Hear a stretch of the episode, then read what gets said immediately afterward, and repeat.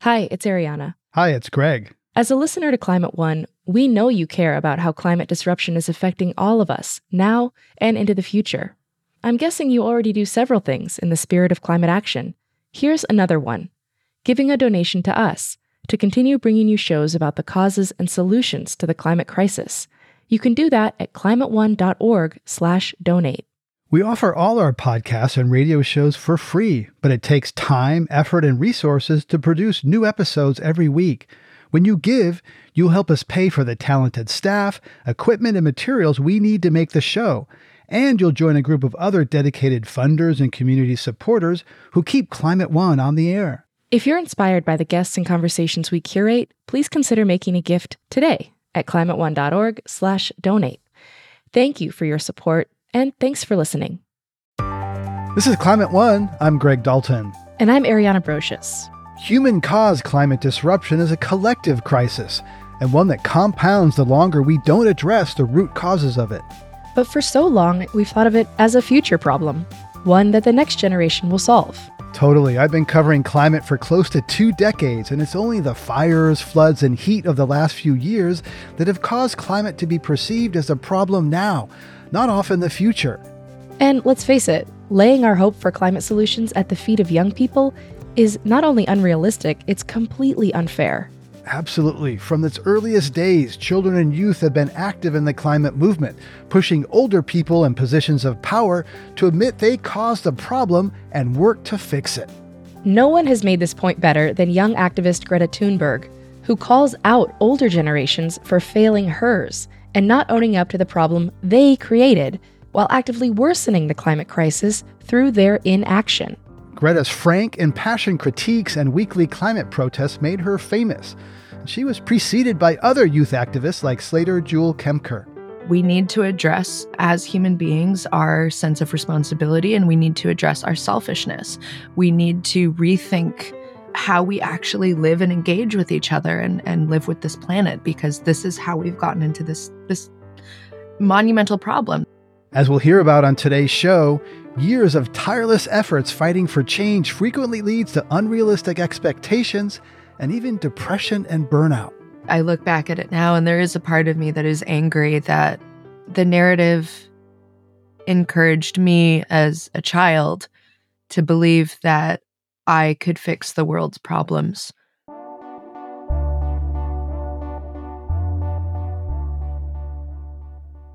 Alec Loorz was a celebrated youth climate activist years before anyone heard of Greta Thunberg. Starting from the time he was 12 years old, he dedicated his life to traveling all across the United States, educating other young people on the climate crisis and inspiring them to take action through his organization, Kids vs. Global Warming. But at the age of 18, he fell into a deep depression and withdrew from the movement. His story is not uncommon. So many activists have burned out along the way, frustrated by participating in actions that very rarely lead to meaningful and lasting change.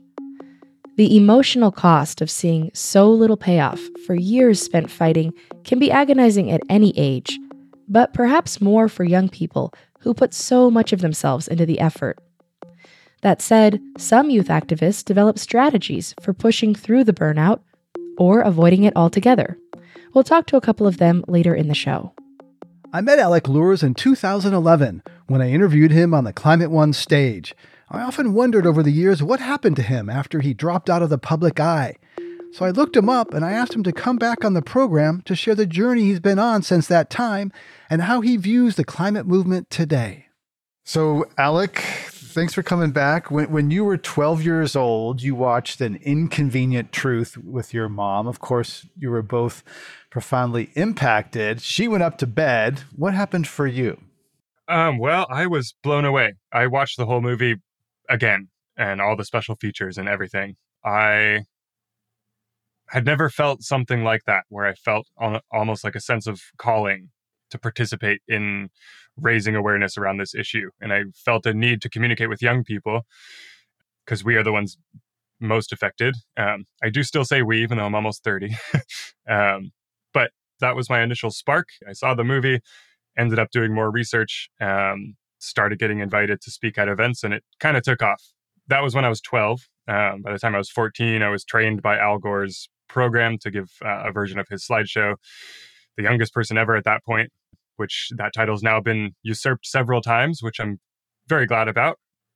And then, yeah, through my my teens, I had this really crazy lifestyle of traveling and speaking at conferences and doing interviews and all of this stuff, which was not what I expected. I didn't I didn't start out trying to to be a well-known public speaker or anything. I just wanted to share the the news with members of my generation.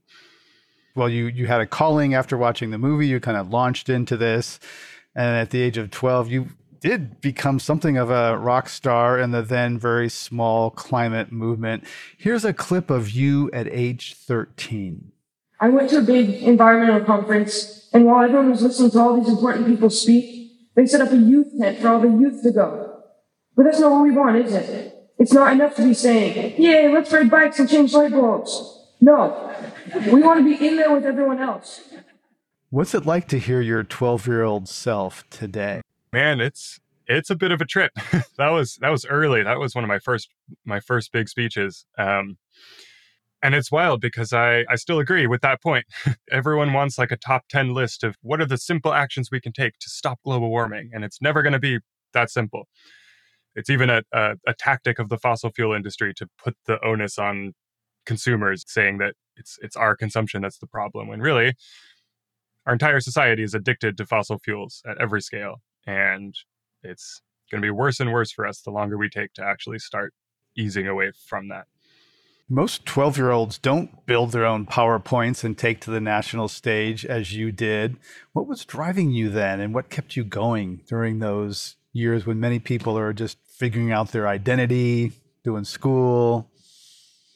Yeah. Um, I mean, it definitely was interesting to be engaged in this through my adolescence. I think it uh, it sort of took its toll on the way my identity was developing, um, and at the same time, I did it because I I felt like I needed to almost that there was there was a need within the world for people to be having this conversation and for a young person to be the one bringing bringing the science back again. And I really I guess I would go back to that sense of calling. It's something that stuck with me throughout the entire time and I still feel. And that's not something where I'm trying to say that I specifically have a have a calling to engage in the solution to climate change or whatever. And my point is that everyone is called to participate in this transition in some way, in their own way. And I, and that feeling is powerful. Um, it's something where I I just started. I felt like I couldn't not do something, and I still feel like that. I, I haven't quite been out there on stage in at least ten years, uh, but my my activism has taken a different form.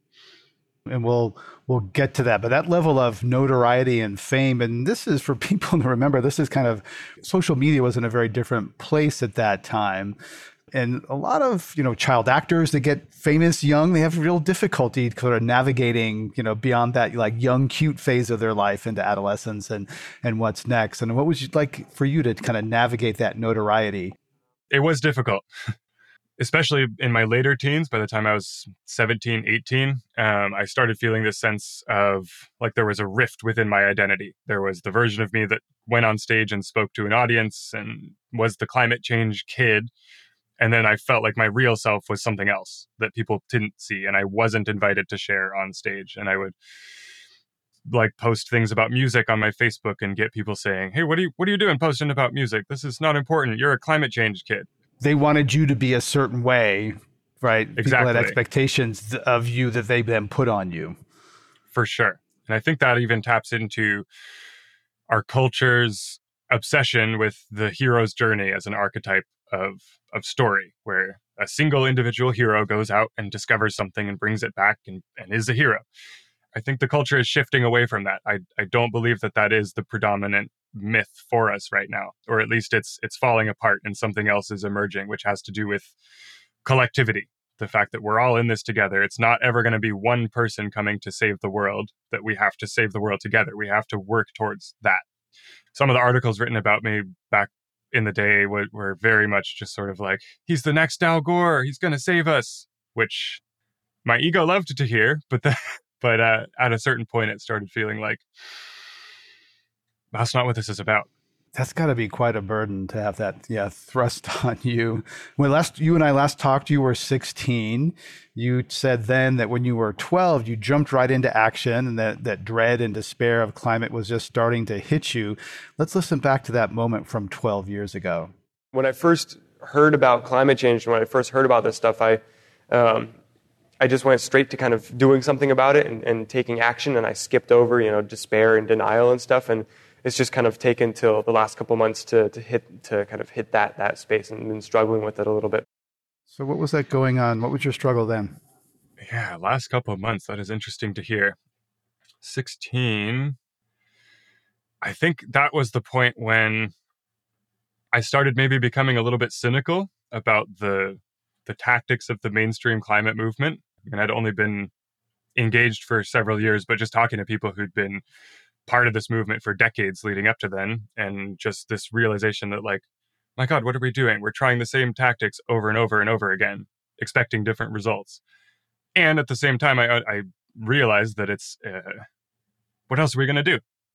I think a lot of people within the climate space know that continuing to do marches and writing petitions and writing a letter to your congressman and stuff it's like if that was going to work it would have worked by now Sure. So yeah, and since we last talked, you know, I've learned from Renee Lertzman, who's a psychologist who works on eco anxiety, that people try to push their feelings aside and then act because they feel the urgency of climate. Those feelings don't go away; they just grow and fester, and then come back and and grab you by the ankles or the throat sometime later. But a lot of people, I think, what you were talking about there is, you know, don't feel, just jump in, do because you know the planet's our home's on fire do something and some people think that that activity will yeah make the despair go away but it sounds like it did a little bit for you?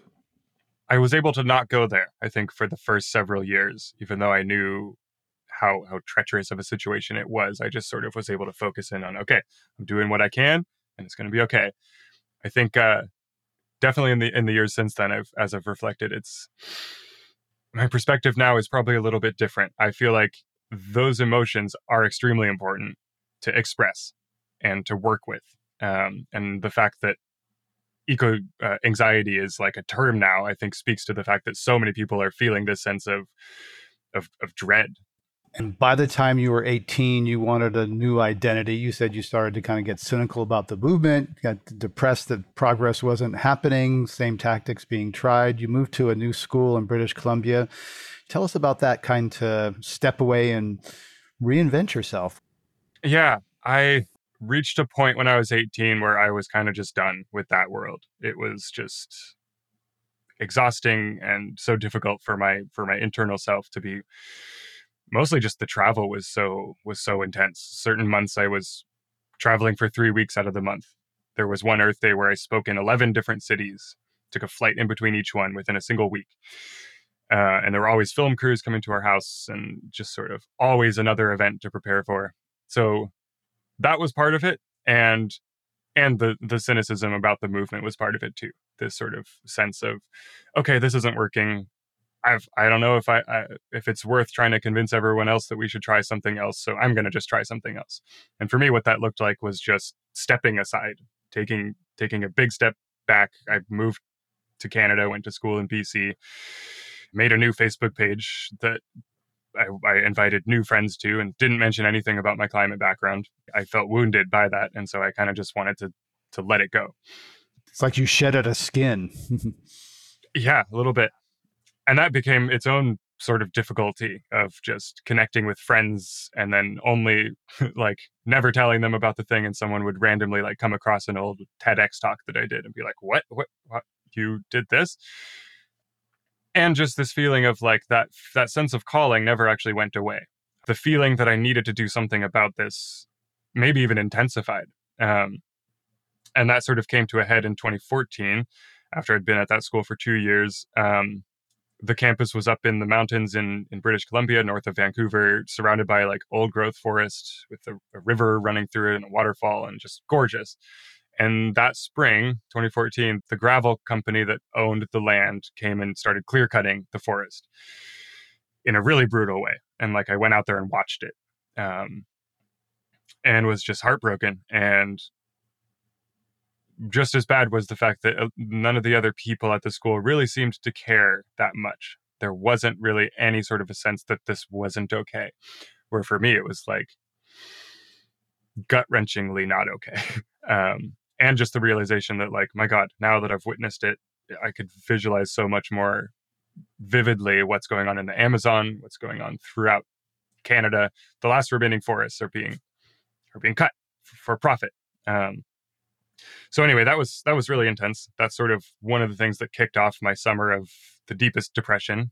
I sort of ended up taking another step back that year, went and traveled across the country, worked on organic farms as a way to disconnect with the land, um, and that ended up becoming my main focus. Um, by 2016, I'd settled in Olympia, Washington, um, over the next couple years, I started spending more and more time with shorelines and parks and places that were wild and alive.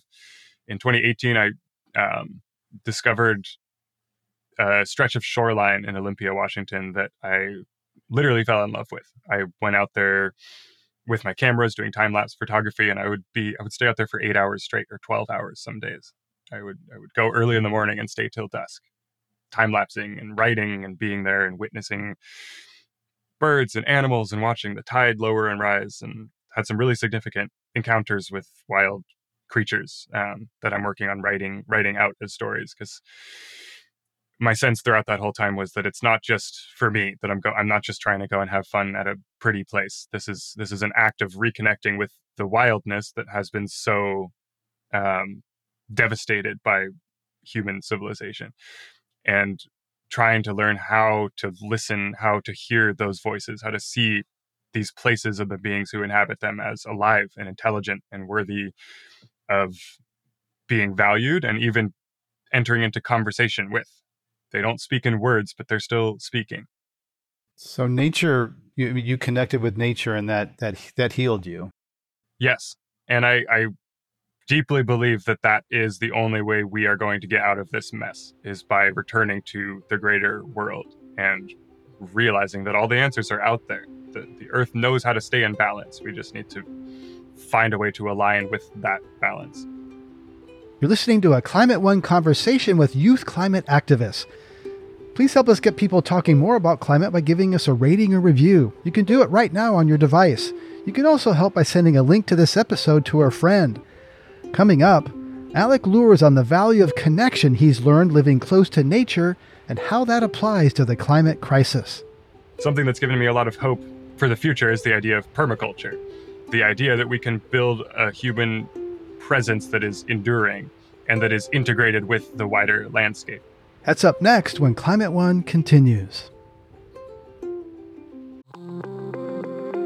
Hey everyone, I'm Dan Kwartler, the host of TED Climate. Each episode, we unpack the problems and solutions of climate change. This season of the show, we're getting into some big ideas that make us optimistic about the future, like meat grown from cells and leather made from mushrooms. And the best part, we look at how building a greener future can be an upgrade instead of a sacrifice. Find and follow TED Climate wherever you're listening to this.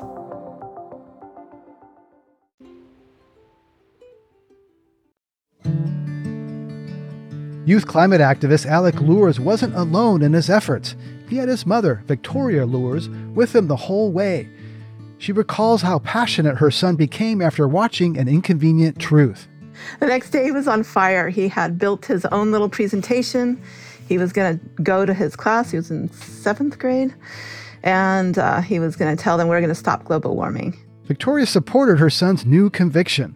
She ended up quitting her corporate job to travel with him, handling organizing and fundraising while he gave his climate presentations. They did that full time for seven years. And parents would ask me, like, how did you get your kid to do this? Like, you obviously don't have a teenager because you don't get teenagers to do things. Like, you support what they are already passionate about. And so it was his passion that uh, I was supporting all along and they had to navigate the stardom and pressure that came with it, which could be tough for a teenager. You know, and sometimes his ego would, would get in the way, and we'd talk about it and go, you know, this isn't about you. And, and he got that. Victoria recalls some leaders tried to protect her son and other youth activists from the full picture of the climate emergency, even as they welcomed their role in the movement. During the Earth Day 40th anniversary celebration on the National Mall, she was backstage and overheard three people talking, including famed climate scientist Jim Hansen and Bobby Kennedy Jr. They were discussing how the planet had just crossed a critical tipping point. And as they were talking about it, Alec walked up and all three of them stopped talking and, you know, changed the subject completely, waited till Alec was gone. And then I heard them, you know, just kind of say, the young people, you know, they were protecting him from what is real. And I understand that, um, wanting to do that. I understand that as a parent, wanting to protect ourselves, our own hearts, our children from the reality that is coming, that is here, that we are in. But I'm not sure. Um, I'm not sure how helpful that is. Along the way, Victoria and Alec formed an organization to help inspire and activate more youth in the climate movement. Youth like the young Swede Greta Thunberg, who rose to prominence years later by calling out hypocrisy and inaction at the United Nations. This is all wrong. I shouldn't be up here. I should be back in school on the other side of the ocean. Yet you all come to us young people for hope. How dare you? You have stolen my dreams and my childhood with your empty words, and yet I'm one of the lucky ones. People are suffering, people are dying, entire ecosystems are collapsing. We are in the beginning of a mass extinction, and all you can talk about is money and fairy tales of eternal economic growth. How dare you! Alec was never like Greta, where she'll just name it and just say, you know, you guys screwed up and we're stuck with it. Like he would never say that. That's just not his heart. His heart is much more collaborative and understanding where people are coming from. But those same feelings did resonate for Alec, Victoria says, after he started to become disillusioned with the lack of progress on climate and the scale of the crisis. When he went to uh, Iceland and actually saw how much the glaciers had receded, he could feel it in his body. And the grief began. That was really, I think, a turning point for him when he could actually feel it and it wasn't just a message. Victoria went on to found the Center for Wild Spirituality and write a book entitled Church of the Wild How Nature Invites Us into the Sacred. She has this advice for parents of other youth activists. I would say listen, honor them. Almost makes me cry. they know why they're here, they know this is important. You can support them. You know, diminishing this doesn't help. Exaggerating it doesn't help. Giving them ways to be active, learning from them. you know, in a way, they're, they're closer to the earth. They haven't forgotten as much as we have. So that's what I would say. be present with them. They're going to need you.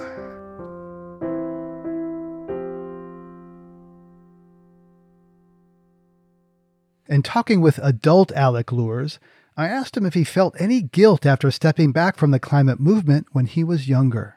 A little bit. Um, it's sort of it's sort of complicated within myself because I was just so ready to to be done with it when I initially stepped back. Um, but I guess you could call it guilt. This this sense that started building of like the longer that I stayed away, it sort of was like, yeah, I guess there was a bit of a of a disappointment in myself and at the same time there was a sense of i'm still searching for what what the actual answers are. I haven't actually stepped back really. I've stepped back from public speaking and doing interviews and stuff but it's uh it's still almost obsessively what i think about all the time is climate change. Do you miss this public spotlight in any way? I don't miss being put on a pedestal and talked about as the hero. What i do miss is being on stage speaking to an audience who is vibing with what I'm saying, to feel that sense of connection with people who are who are getting something for the first time that I that I recently got for the first time, and this being able to share it with people and feeling that connection with with people in the, in the audience. When you were 12, the world was on track for maybe five or six degrees of Celsius of warming. You were really affected by NASA scientist James Hansen saying that we had only five years to make significant progress, and a lot of progress has been made. We're now on track for two and a half, maybe a little more degrees of warming since the Industrial Revolution. Still bad, but not as bad as it was, say, a decade ago. How do you think about the progress that has been made, the good news? It, it is good news. Um, I'm, I'm trying to hold back my cynicism. So I don't know if I truly believe that we're on track for two and a half to three degrees Celsius. But even if we are, that's still a really scary world. And I think we have to be prepared for the the types of weather disasters that we've been seeing just to intensify and become more common and more prolonged and more intense. But I, I'm I'm trying to find a way to hold both of of feeling this sense of progress is being made, the right types of conversations are happening at a high level, at least the beginning stages of those conversations. And there does seem to be a commitment within countries to actually address this problem. I, I don't know if the actual tactics that are being discussed are actually going to fully get us out of this mess. And it's also one thing to commit to something, and it's a whole other thing to actually do it. Nations have been committing to climate targets for at least 20 years and consistently not reaching them. So something still has to kick into gear at that higher political level. And partly my my perspective now is that we shouldn't wait until the politicians and UN people figure this out for us that it takes addressing this in all of our own ways. And so how do you describe your life now? Well, at this point I'm living on on a former farm in southern Ontario. Um, in 2021 I, I moved out here from Washington State to be with Slater Jewell Kemker, who is now my wife. We got married last year. She's also she was involved in the climate movement back when I was, and we almost met so many times back in the day, but we only connected in 2019. So we've been living together for the last two years, and we like planted a food forest with some friends who, who live close by. We've got probably 20 different garden spaces, doing a lot of um, work generating the soil, building up biomass. As I've learned more, agriculture is a huge part of the difficulty of the situation we're in. I think the longer that we stick to the modern sort of monocrop industrial agriculture, the more difficult it's going to be to actually feed everyone properly. And I think so many people are longing to return to the land in this way, to grow our own food, to make our own energy, to be in community. That's what we're striving for here. And actually, something that's given me a lot of hope for the future is the idea of permaculture. The idea that we can build a human presence that is enduring and that is integrated with the wider landscape rather than making a farm by clearing away what's there and planting a bunch of corn. We can only get through this together. We're, we're past the phase of individual people being the solution. And I think it doesn't have to be the other extreme of like mass movement type stuff. I do still think there's a there's a space for that especially if it can be coordinated in a higher level way rather than like this group's going to do a march and then it's over. This group does a march and then it's done. Like I think we as a movement need to be having this conversation of how do we integrate our efforts and find like an overarching strategy that is common, um, but then decentralized organizing within that. I think that's the type of thing that that's going to be really powerful as as it as it's explored more and more throughout the next few years. Alec Loorz is a climate activist, writer, and photographer. I interviewed more than a decade ago when you were 12. Thank you for coming back and sharing your story so candidly and openly and vulnerably, Alec. I think a lot of people can relate. Thank you for sharing that. Thank you so much for having me back on. It's a pleasure. You're listening to a conversation about youth climate activists. Coming up, how one young person found her place in the climate movement by documenting it okay, I'm not going to be the kid necessarily who goes and, you know, chains himself to a reactor fence. I'm not going to be the kid who goes and um, like stages some crazy publicity stunt, but I can be the person who goes and film them because no one was paying attention to kids at that time. No one was was taking them seriously. That's up next.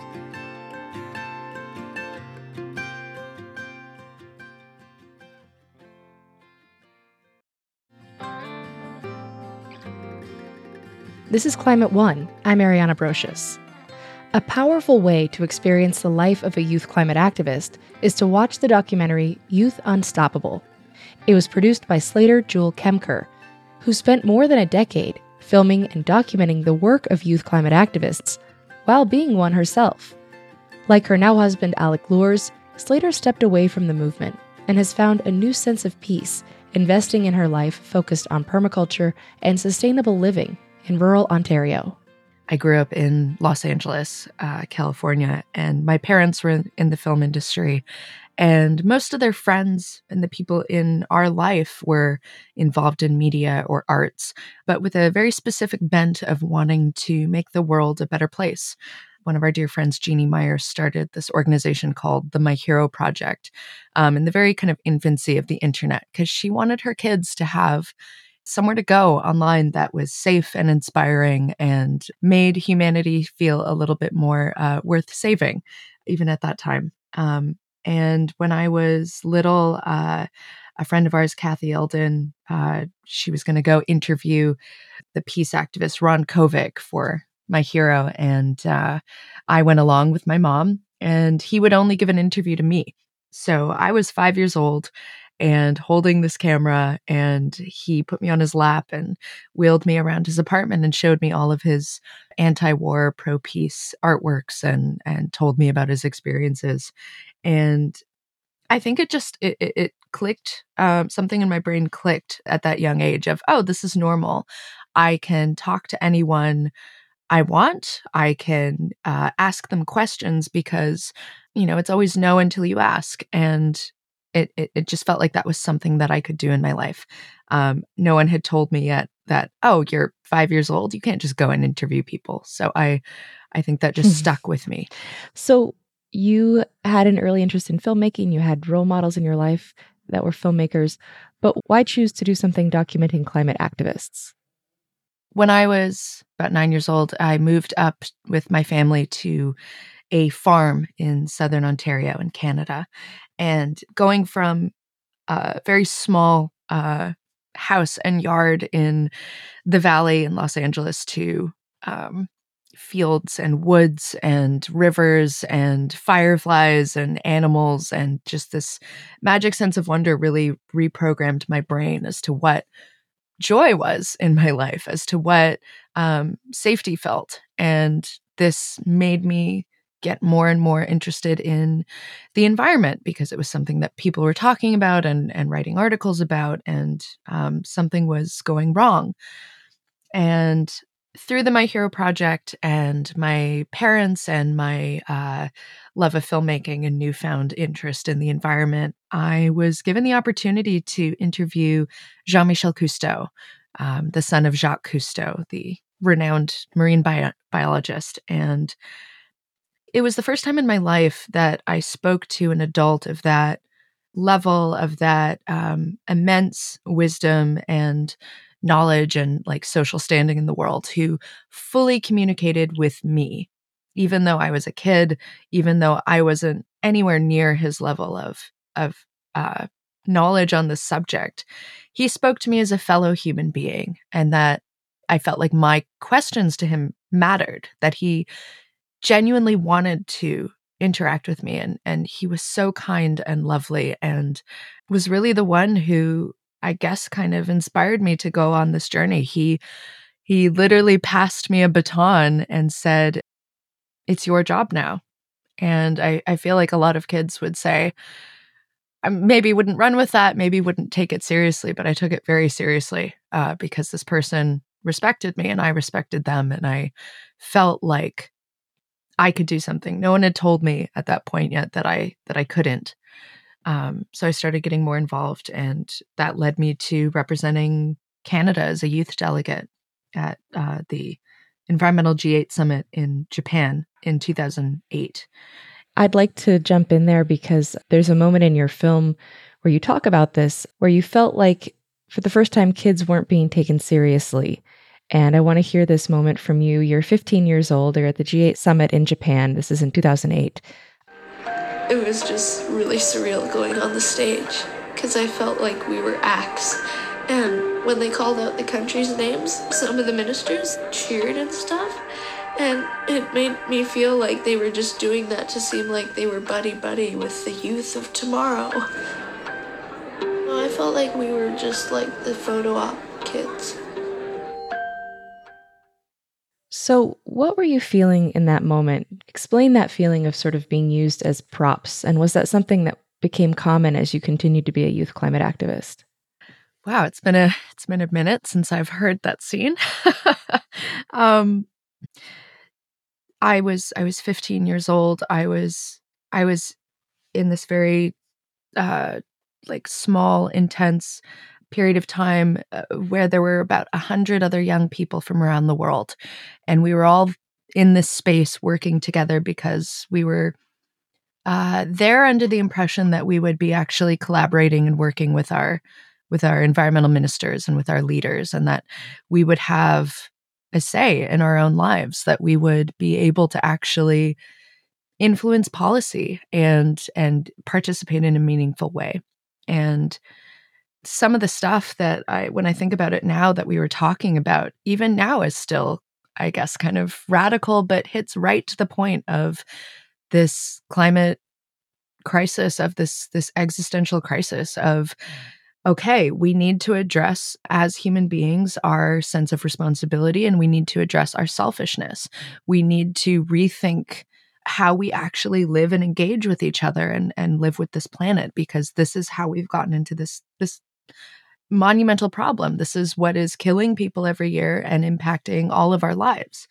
And I was so proud and so inspired by you know these other kids who were also my friends uh, we became such fast friends uh, my friend abrar from bangladesh and i remember him telling me about how you know the floods in his country had been getting worse every year every year and that he would be walking through the city streets um, waist deep or higher in water and how you'd have to just keep going about your day and trying to be okay. And when this this moment happened when we were finally were going to be interacting with our ministers it really was just a photo op. And you know at the time it was the first time of my realizing that oh these these leaders these ministers aren't necessarily these gods of morality who want to uh, make everything okay and have our best interests at heart that they they too are human beings with flaws and with preconceived notions and very much only viewed us as um, as eye candy to be used for their benefit. Our words were stripped down; they were made stupid. Uh, it was incredibly shocking. I I couldn't believe it, and it was only the kids from the G8 countries who actually got to go and interact with their ministers.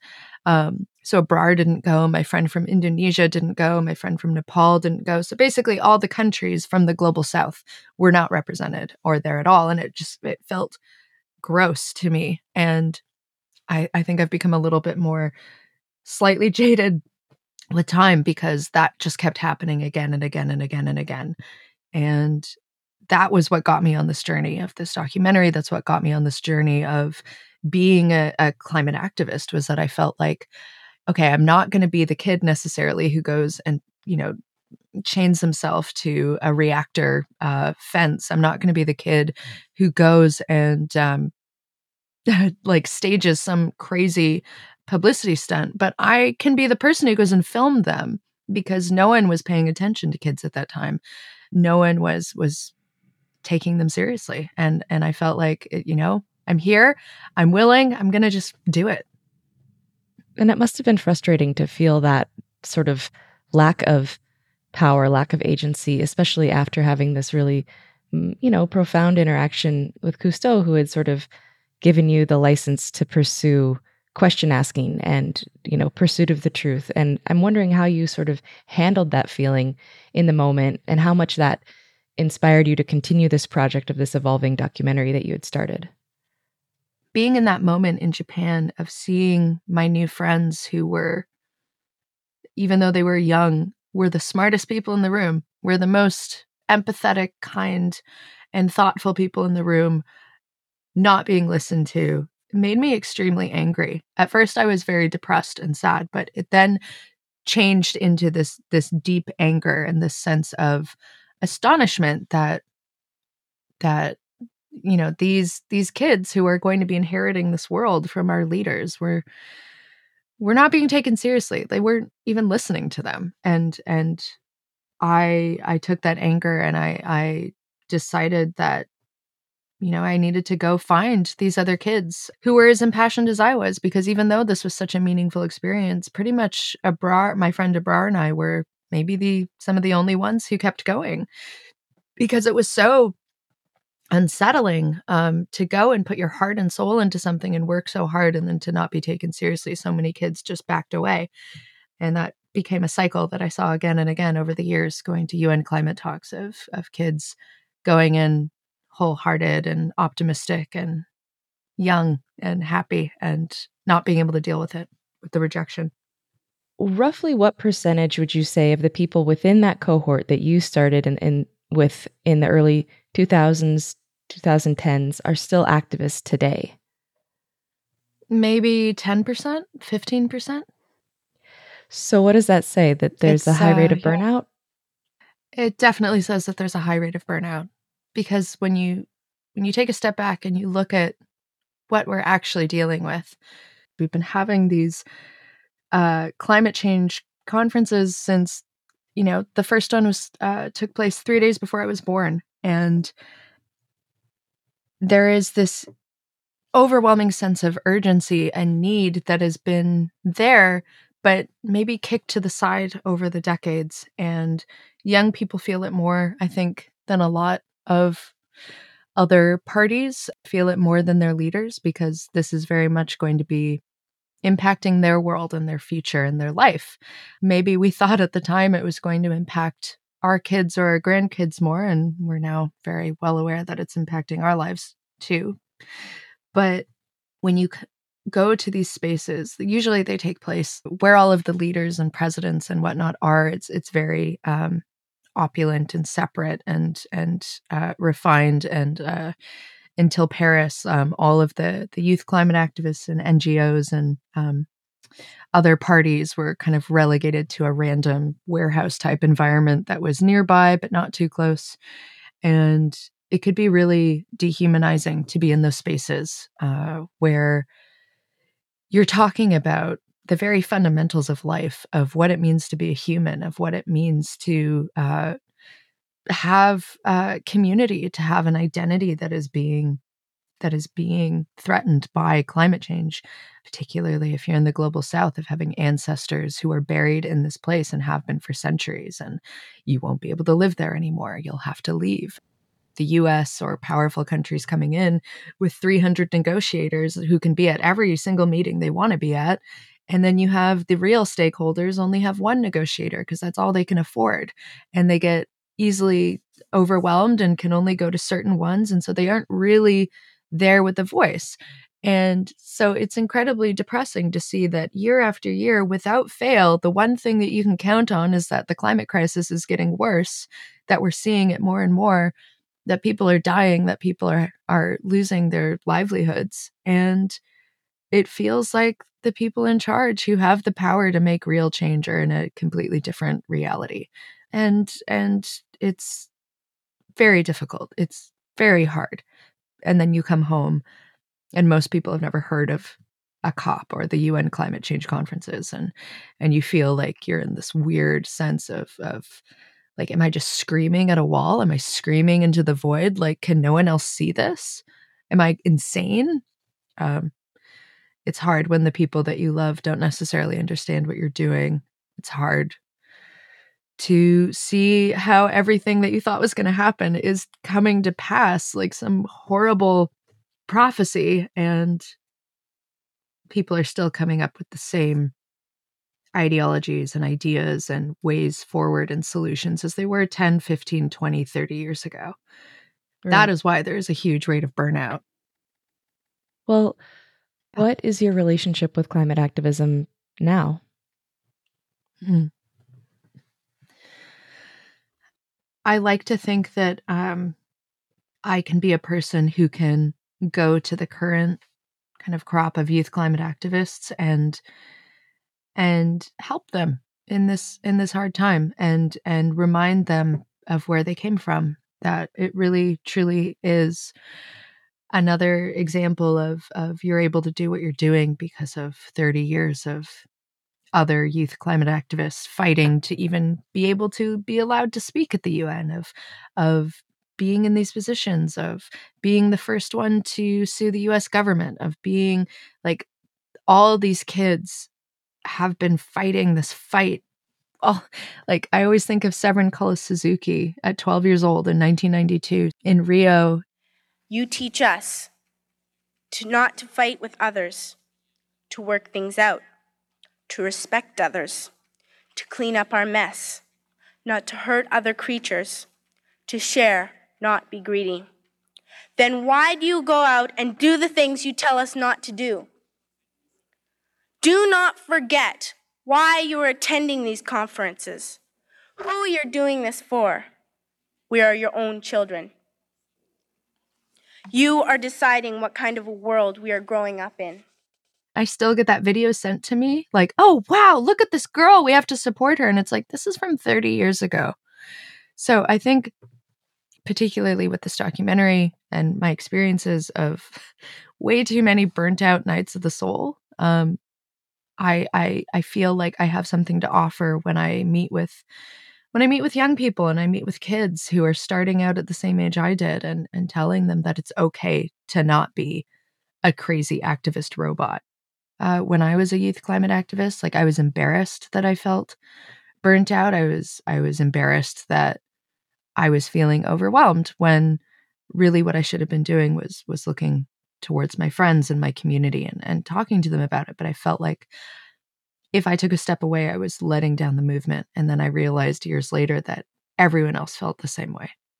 What would you say to the younger you in this climate activism space? Oh, wow.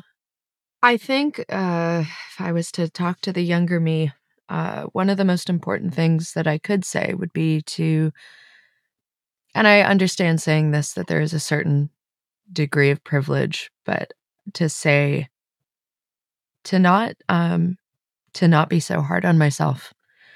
I I look back at it now, and there is a part of me that is angry that the narrative encouraged me as a child to believe that I could fix the world's problems. And that led to years of struggling with anxiety and depression and perfectionism and wondering you know i was putting my all in. Why wasn't why weren't things getting better? I was just not working hard enough. And i grieve for my child self thinking that I could make it all better. But it is a fallacy to think that a child can fix this problem when we're looking at hundreds of years of systemic injustice and hundreds of years of convenience and consumerism over the health of people and the planet and and money. I think there needs to be a lot more kindness. There needs to be a lot more uh, empathy and compassion and listening. And I think we need to acknowledge that maybe we can't win the climate battle the way that we thought we could, the way that we were told that we could. It actually is really meaningful to try to change your community and where you live and where you are. That that does make a difference, I think. Even if it's just for people to feel like they are maybe living in a better way. I've I've really come to this place in my life where I feel like that is also important. Slater Jewell Kemker is a filmmaker and climate activist. Thank you so much for sharing your story with us on Climate One. It's my pleasure. Thank you so much. Abrar Anwar has experienced the impacts of climate disruption his whole life. A U.S. citizen, he grew up in Bangladesh, a country he describes as unbelievably beautiful, but beset by climate induced severe storms, flooding, tidal surges, and more. I was around 11 or 12 years old, and we were going to renew my passport. And the top of our car went underwater as we approached the embassy.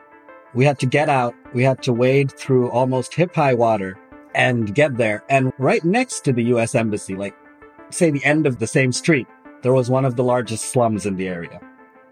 And like you got to the embassy and you saw all these cars pulling up into this lovely dry space and you would look around and you would see people having to pull their belongings, their clothes onto floating pieces of wood and pull it out of the slum uphill towards somewhere where it's drier.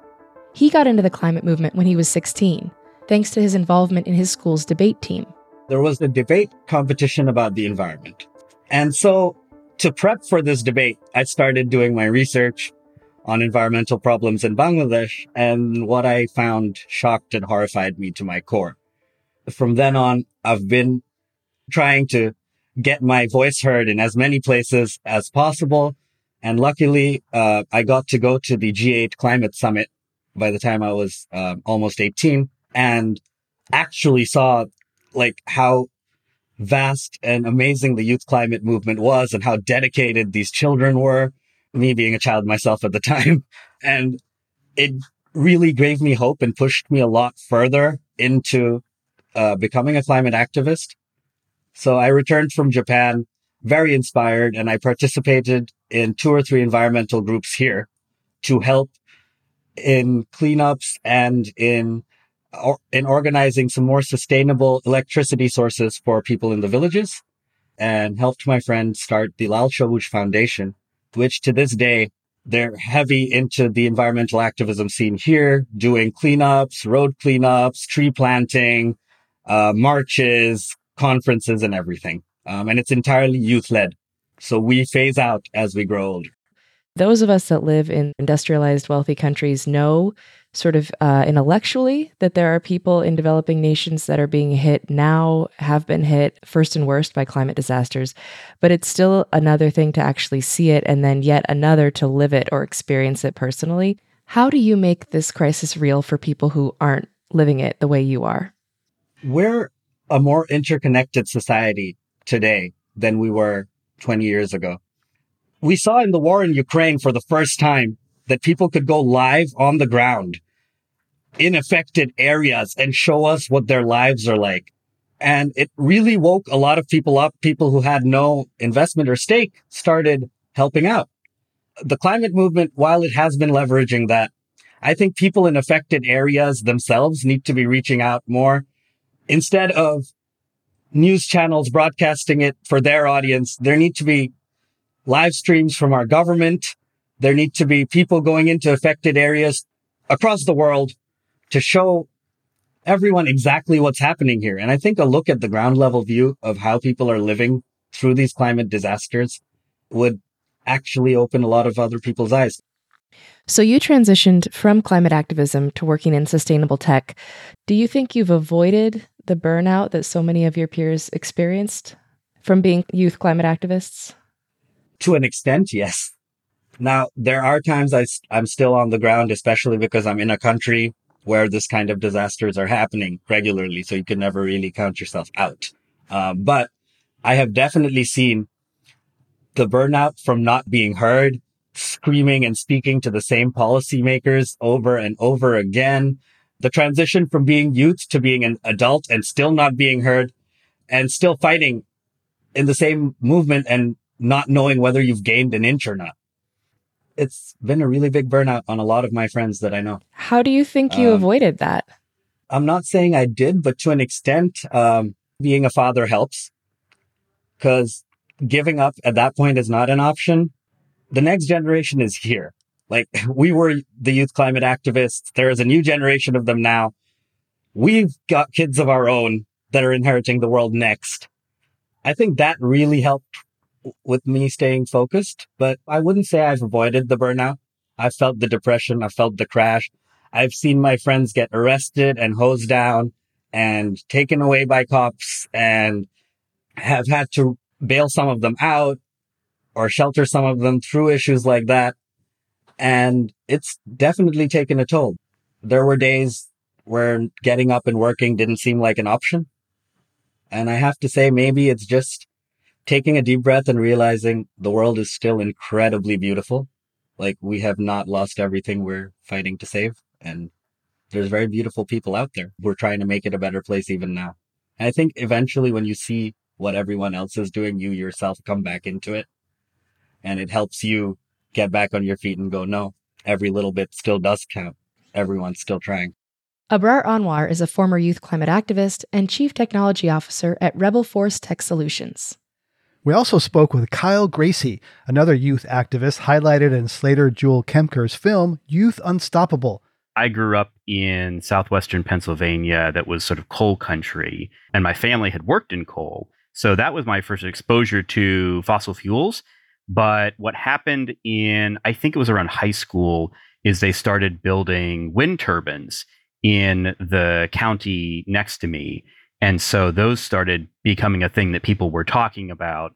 And there were literally places up in the hills in Pennsylvania where you could look one direction and see wind turbines and look behind you and see coal mines.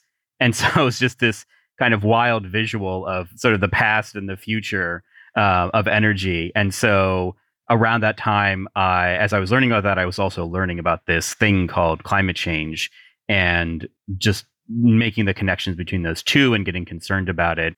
I'd like to play a moment of this clip from you. This was filmed at COP15, the United Nations climate negotiations in Copenhagen in 2009, uh, when you were 24.